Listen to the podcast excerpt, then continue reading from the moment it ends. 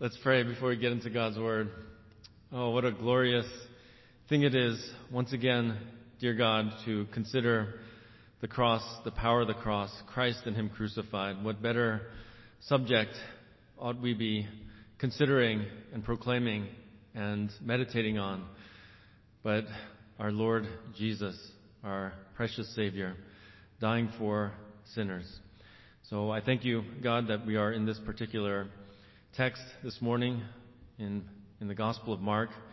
And I pray, Lord, that each of our hearts and our souls would be lifted up and caused to look to the Lamb of God who takes away the sin of the world. For it's in His name we pray. Amen. Well, turn in your Bibles with me to Mark chapter 15. And this is the crucifixion of King Jesus, part two. And as we get started today, following up from last week, part one of the crucifixion of the King, uh, this will lead us to communion at the end of our, our service today, remembering our Lord who said, This is my body broken for you. And remember, he's already gone through the kangaroo court, right? The six trials and the false charges and the unjust verdict and the arrogant abuse and the brutal beatings and the scorning and the scourging and all of that. He's been up all night and now it says, and they crucified him. They crucified him. And last week I shared just a little bit about what is the crucifixion. But as we get started here today, I want to give just a, a, a description from a medical doctor. And just open with that as we follow up from the things from last week leading into the last three hours of the cross here. So a little bit lengthy, but stay with me because um, I think it's helpful. This doctor writes, the cross is placed on the ground and the exhausted man is quickly thrown backwards with his shoulders against the wood. The legionnaire feels for the depression at the front of the wrist. He drives a heavy, square, wrought iron nail through the wrist and deep into the wood. Quickly he moves to the other side and repeats the action, being careful not to pull the arms too tightly, but to allow some flex and movement. The cross is then lifted into place. The left foot is pressed backward against the right foot, and with both feet extended, toes down, a nail is driven through the arch of each, leaving the knees flexed. The victim is now crucified. As he slowly sags down with more weight on the nails and the wrists, excruciating, fiery pain shoots along the fingers and up the arms to explode in the brain. The nails in the wrists are putting pressure on the median nerves. As he pushes himself upward to avoid this stretching torment, he places the full weight on the nail through his feet. Again, he feels the searing agony of the nail tearing through the nerves between the bones of his feet. As the arms fatigue, cramps sweep through the muscles, knotting them in deep, relentless, throbbing pain. With these cramps come the inability to push himself upward to breathe. Air can be drawn into the lungs but not exhaled. He fights to raise himself in order to get even one small breath. Finally, carbon dioxide builds up in the lungs and in the bloodstream, and the cramps partially subside. Spasmodically, he is able to push himself upward to exhale and bring in life giving oxygen. Just a little more here. Hours of this limitless pain, cycles of twisting, joint rending cramps, intermittent partial asphyxiation, Searing pain as tissue is torn from his lacerated back as he moves up and down against the rough timber.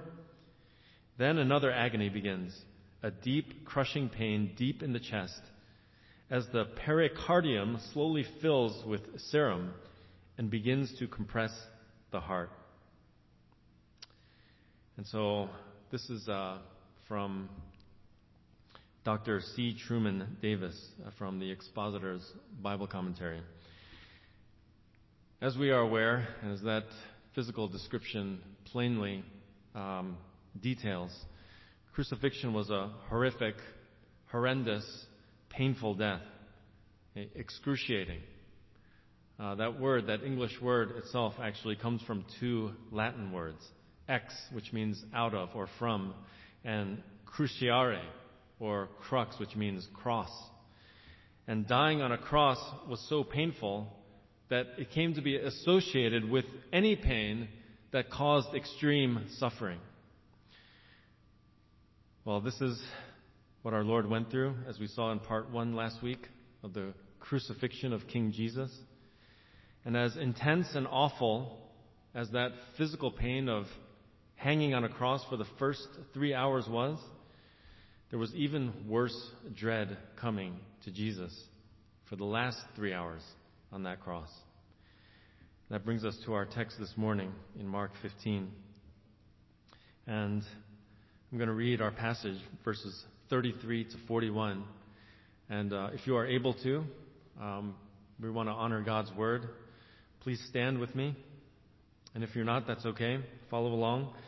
Mark chapter 15, verses 33 to 41. This is the word of God. When the sixth hour came, darkness fell over the whole land until the ninth hour. At the ninth hour, Jesus cried out with a loud voice, Eloi, Eloi, lama sabachthani, which is translated, My God, my God, why have you forsaken me? When some of the bystanders heard it, they began saying, Behold, he's calling for Elijah. And someone ran and filled a sponge with sour wine, put it on a reed, and gave him a drink, saying, Let us see whether Elijah will come to take him down. And Jesus uttered a loud cry and breathed his last. And the veil of the temple was torn in two from top to bottom. When the centurion, who was standing right in front of him, saw the way he breathed his last, he said, Truly, this man was the Son of God. There were also some women looking on from a distance, among whom were Mary Magdalene, and Mary, the mother of James the Less, and Joseph, and Salome. When he was in Galilee, they used to follow him and minister to him. And there were many other women who came up with him to Jerusalem. Please be seated.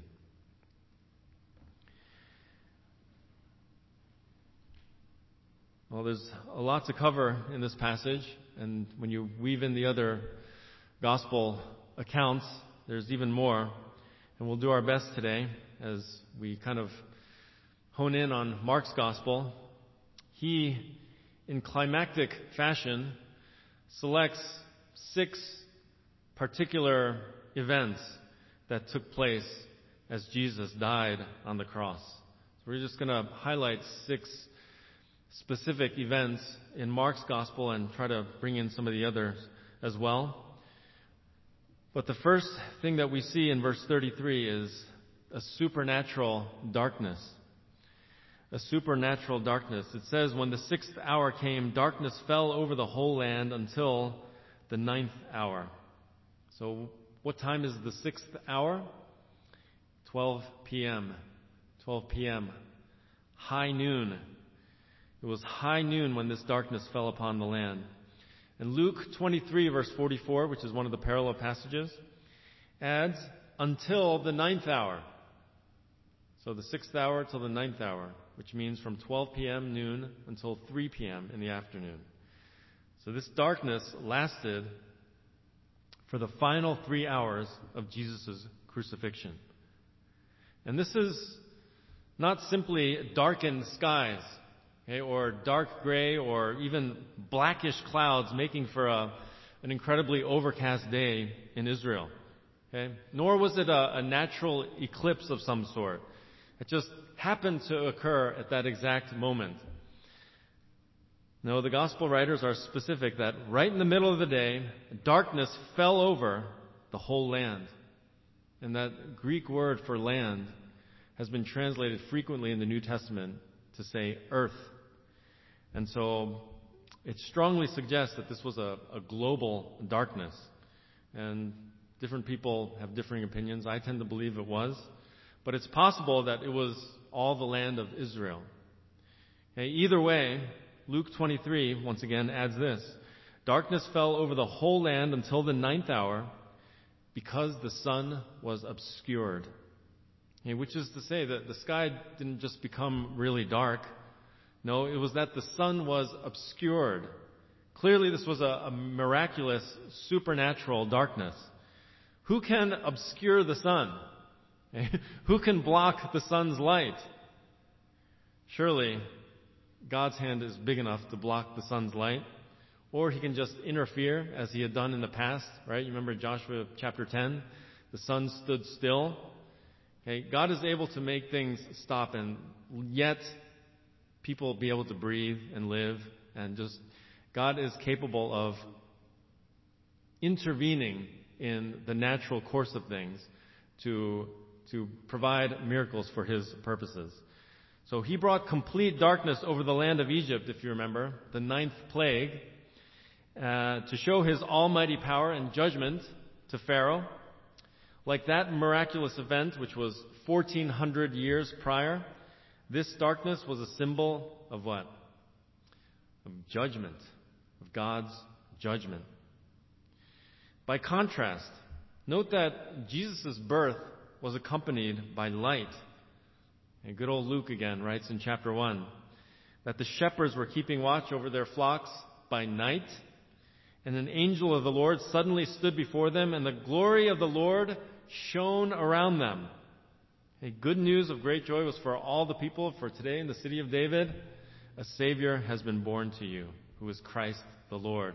Right? Light, salvation, birth, the coming of the Savior.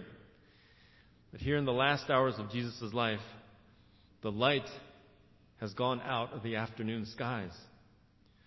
The lights have been temporarily turned off, if you will. Spurgeon poetically referred to this hour as quote, the awful darkness of that midday midnight, end quote. Truly, this was a supernatural act of God, a visible, cosmic sign of His judgment on sin.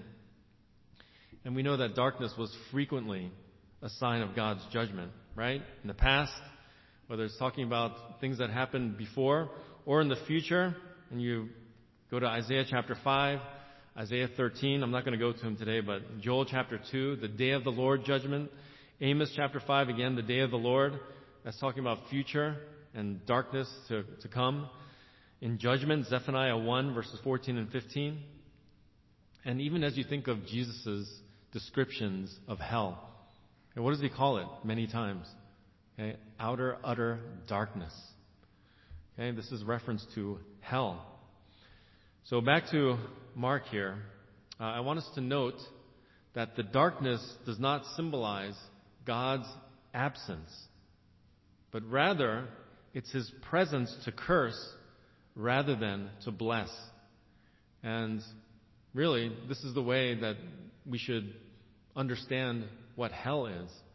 God is not just, He didn't just disappear and, and Satan is uh, ruling over that, that fiery place. No, God's presence is fully there, but it's only to curse and to judge forever. So God was present in this darkness, but in these hours it was His holy, terrifying presence to curse and to judge that fell over the land.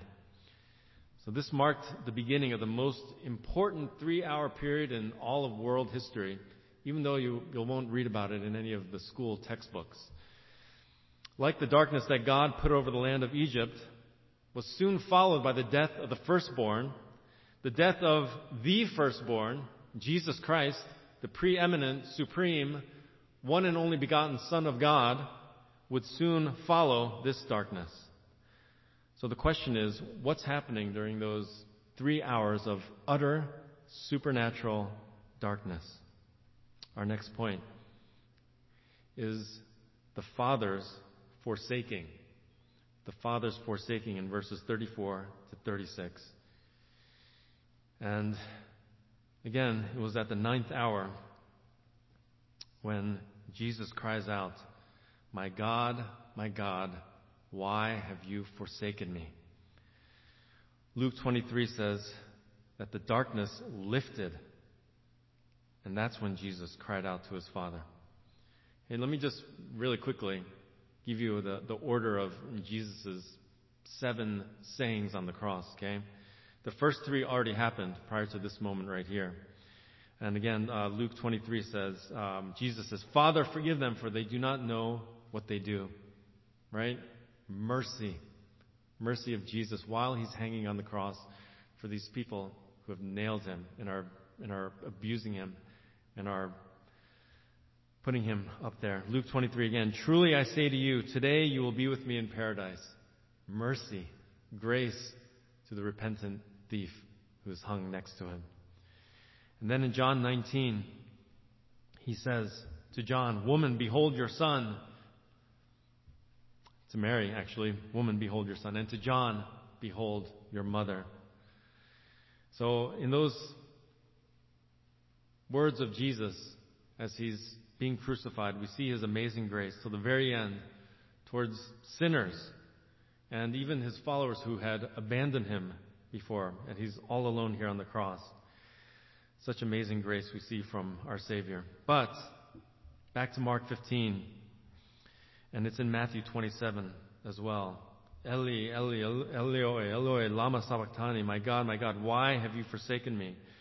Towards the end of that torturous three hours of darkness, and total of six hours on the cross, he loudly cries this out in sheer agony to his heavenly Father. And Jesus, who is God the Son, he calls out, My God, which expresses his humanity, right? Jesus was truly, fully human. So he addresses his heavenly Father as God. But that he says, My God, shows his ongoing personal relationship with his Father God. He calls out to the one he knows intimately. But he says, Why have you forsaken me? And I want us to understand that he's not asking in a way that is ignorant or uninformed or seeking to find out. Rather, it communicates the absolutely unbearable spiritual turmoil that he was experiencing for those three dark hours. This is the first time he's ever experienced anything but perfect fellowship and unity and love and oneness with God, his Father. This is all the way from eternity past, which we know that he willingly left so that he could do what he's doing now. So all the way from eternity past to this moment, never had anything but perfect, pure fellowship with his father. So he's quoting Psalm 22 here, which, again, as I mentioned last week, is a messianic psalm. And he's quoting in fulfillment of it. He expressed his spiritual anguish of separation from his father as a question, but it's more rhetorical than one of ignorance or wonder. He quotes this scripture as an affirmation of his relationship to God as his father and also an acknowledgement that his father had forsaken him. So, question again, what is happening for those three dark hours on the cross? That's what's happening. These final hours of gloom and judgment and curse. And it's upon sin. But where does that gloom and judgment and curse fall on exactly? Well, it was falling upon the innocent one. Jesus was bearing God's curse and judgment for sin. Cursed is the one who hangs on a tree, Galatians 3:13. The sins of the world. As the sin bearer, the Son of God was experiencing the abandonment and despair that would come from the full outpouring of God's wrath. This was the very cup of wrath that he prayed might pass, remember, if possible, in the Garden of Gethsemane, to the point of his sweat becoming like drops of blood as he pleaded with the Father, Yet not my will, but your will. All of this should remind us of what the Bible says. Jesus was the propitiation for our sins. Right? We Bible students know what that $10 word means, right? Propitiation, it means satisfaction. It means appeasement. The verb means to satisfy. In the New Testament, in 1 John 2, verse 2 and 4, verse 10. It refers to a sacrifice that turns away the wrath of God or absorbs the wrath of God and thereby makes God favorable toward us, ready to forgive us. I'll remind you, 1 John 2 verse 2. John writes, And he himself, Jesus, is the propitiation for our sins, and not for ours only, but also for the whole world. 1 John 4 verse 10 says, In this is love, not that we loved God, but that he loved us and sent his son to be the propitiation for our sins. Notice John says there, it's, it's not that we loved God. We should have. We were supposed to. We were actually created to love him and know him, but we didn't. So what is love? Well, according to John, it's that he loved us, not that we loved him. And in not loving him, our God who made us and gave us life, one could argue that we commit the greatest sin because we, we break the greatest commandment, which is to love the Lord your God with all your heart, all your soul, all your mind, all your strength. But what did God do in response to our lack of love for Him and our extreme love for ourselves? Well, automatic wrath would have been just punishment for such ingratitude, for our lack of appreciation, our lack of respect, for having no fear of God and reverence for God, for our lack of honor, for lack of glorifying Him. Hey, this, this is very well deserving of God's wrath, which, read, hell. To quote one pastor, he says, Hell is a vivid parable of the outrage of failing to honor God, failing to glorify God, failing to thank God as God. He says, The essence of evil, what makes evil evil, is not harm done to man, but indignities done to God. End quote.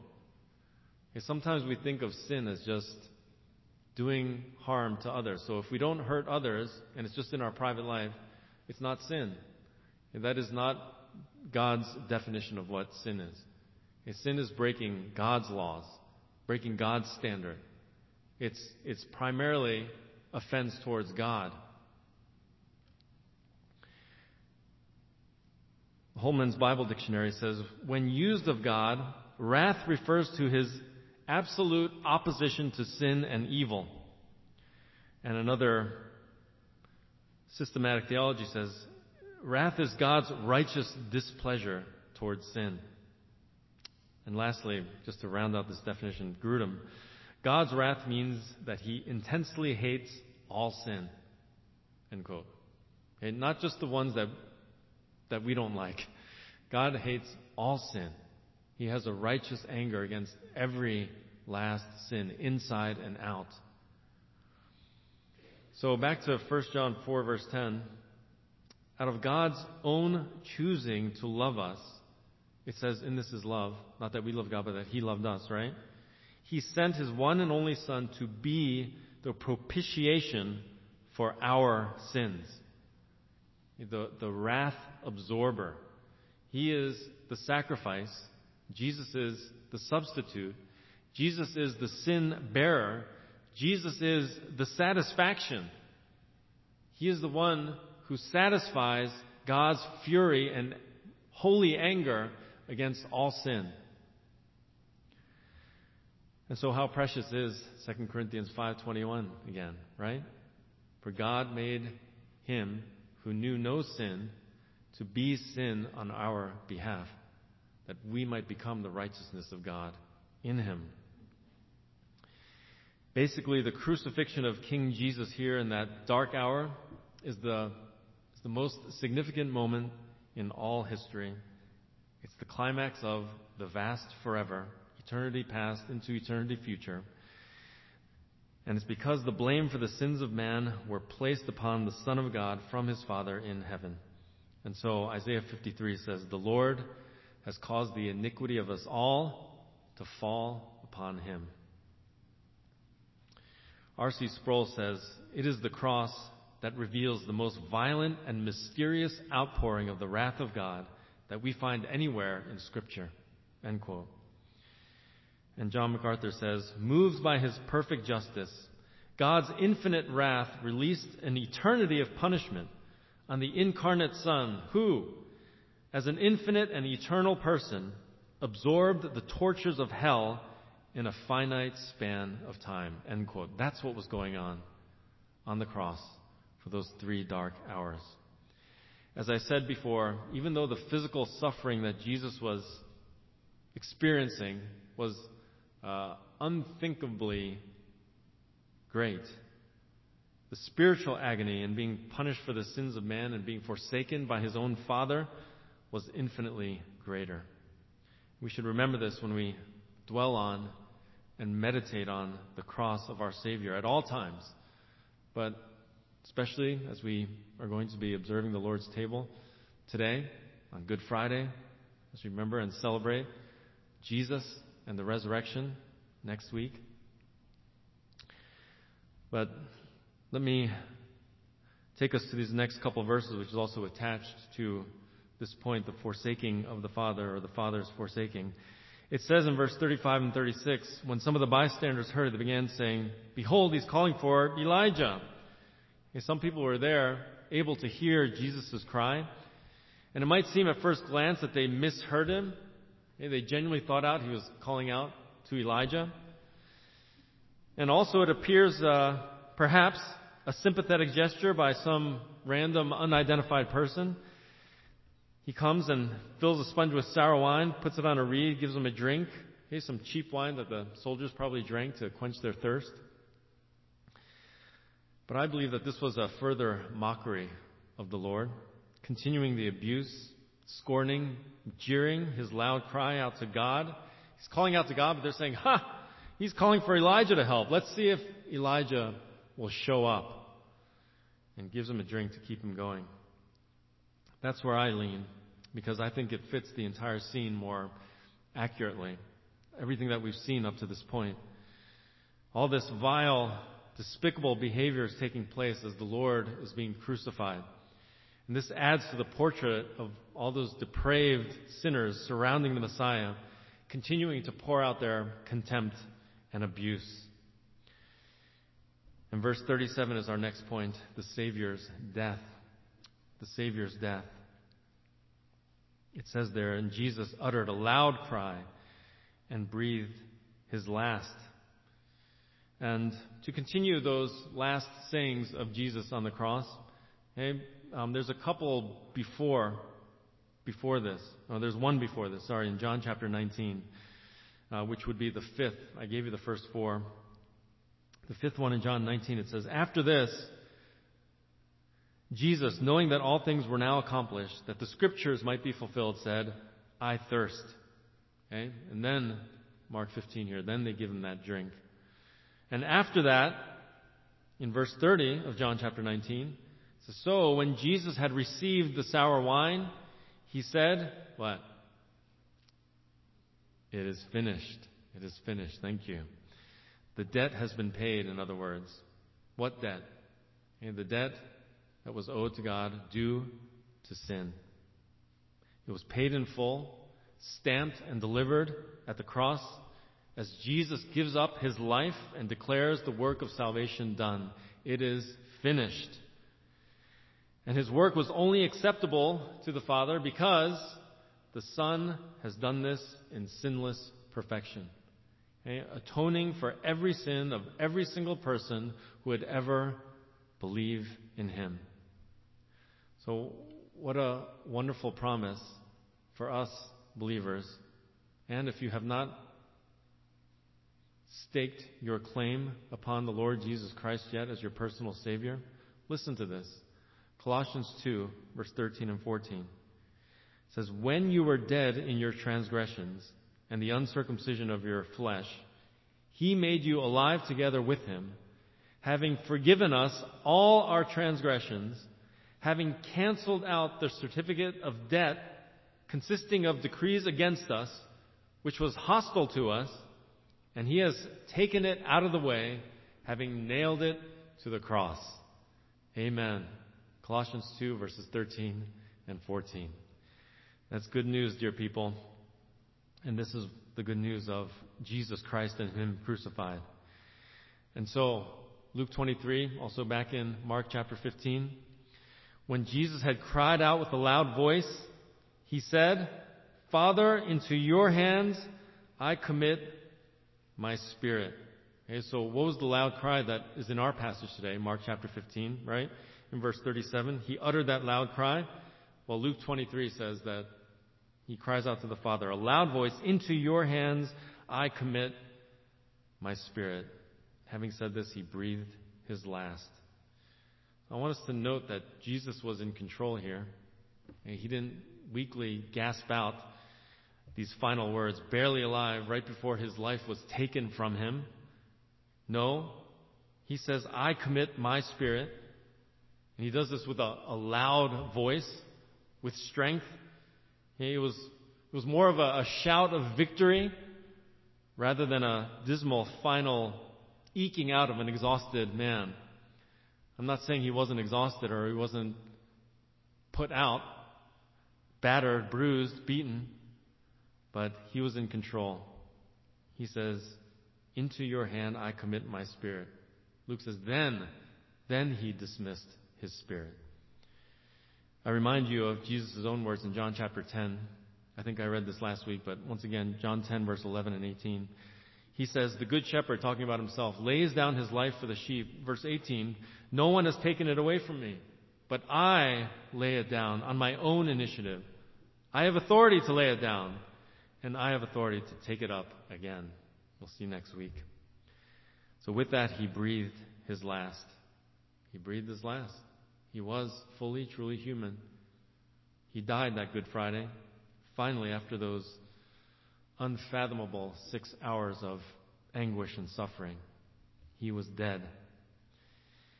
And John 19, verse 31 to 33, tells us that the soldiers broke the legs of the two thieves, but not Jesus's, because they saw that he was already dead. Put the spear aside, blood and water come pouring out, for sure. So upon Jesus' death, Mark describes three things as happening. And these are our last three shorter points for today. The first thing in verse 38 is the tearing of the temple curtain. The tearing of the temple curtain. Verse 38 says, The veil of the temple was torn in two from top to bottom. And I'll remind you, in Matthew 27, Matthew says that there was a, the earth was shaking. There was a, there was a bit of a, an earthquake, a seismic disturbance there. And um, when Jesus died, along with that, there was uh, dead people rising from the graves, and they actually appeared uh, to many people. So that's um, maybe a, a preview of the resurrection, the preview of the hope that is promised for everyone who believes in Jesus. The Old Testament saints, some of them, many of them even, came and says they talked, they met with some people. And so I believe that they, they came in their resurrected, glorified bodies is very exceptional, and God took them at some point. We don't read about anything else about them in any of Scripture, anywhere. Um, and yet, this is part of what happened when Jesus breathed his last. Incredible. But along with that, this massive veil or curtain that separated sinful people, sinners, except for the priest or the high priest, who were only allowed to offer sacrifices on behalf of themselves and on behalf of the people, they had to be separated from the glorious presence of the thrice holy God. So it being torn communicates that access to this thrice holy God was now available because of Jesus' atoning sacrificial death on the cross. Okay? Top to bottom, right? This is, this is God's action not, not, not man's. And so, a priest was no longer needed to come on behalf of the people. Why? Because Jesus fulfilled the law perfectly. And so he became the only sacrifice necessary for sinners to come to God. The sacrificial system is done away with now. There's no curtain needed, no veil needed, no separation, no priests, no sacrifices, no ceremonies, no rituals, no animals. Imagine the Passover time in the temple there, 3 o'clock in the afternoon. The priests would have been there. Many, many animals would have been sacrificed and slaughtered. But Christ, He brings in the new covenant of His blood, His once for all atoning death that takes away the need for animal sacrifices because all of it was pointing to him in the first place, the Lamb of God who takes away the sin of the world. Hebrews 10 verses 11 and 12 helps us with that. Listen, it says, every priest, human priest, stands daily ministering and offering time after time the same sacrifices, which can never take away sins. But he, having offered one sacrifice for sins for all time, sat down at the right hand of God. So the tearing of the temple curtain was another of the miraculous events that accompanied Jesus' death. Second of the last three things here is the confession of the centurion, okay, the leader of roughly a hundred, hundred soldiers. The confession of the Roman centurion, he, centurion, he was right there. He witnessed Jesus' last breath and words. He says, truly this man was the Son of God. And note that this is the only time in Mark's gospel that a human being confesses those words. Okay, elsewhere it's God the Father who does. And we know, of course, in Matthew, Peter makes that great confession. But pairing this with Luke chapter 23, verse 47, it says, after Jesus breathes his last, verse 47 says, Now when the centurion saw what had happened, he began praising God, saying, Certainly this man was innocent praising God.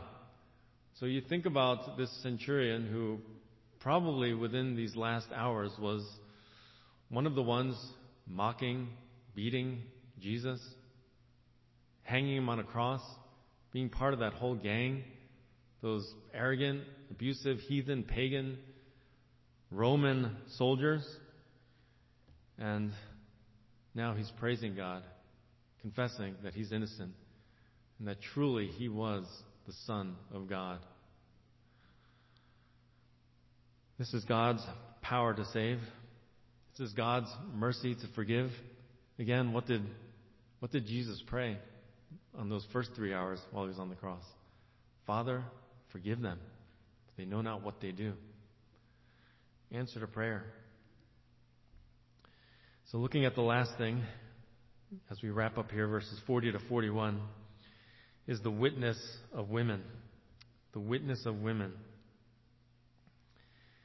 It says some women were looking on from a distance, and Mark mentions a few of them, as do the other parallel passages. And uh, Mary Magdalene is the first, and maybe maybe the, the more prominent one. Um, but Luke chapter 8 is where we meet Mary Magdalene.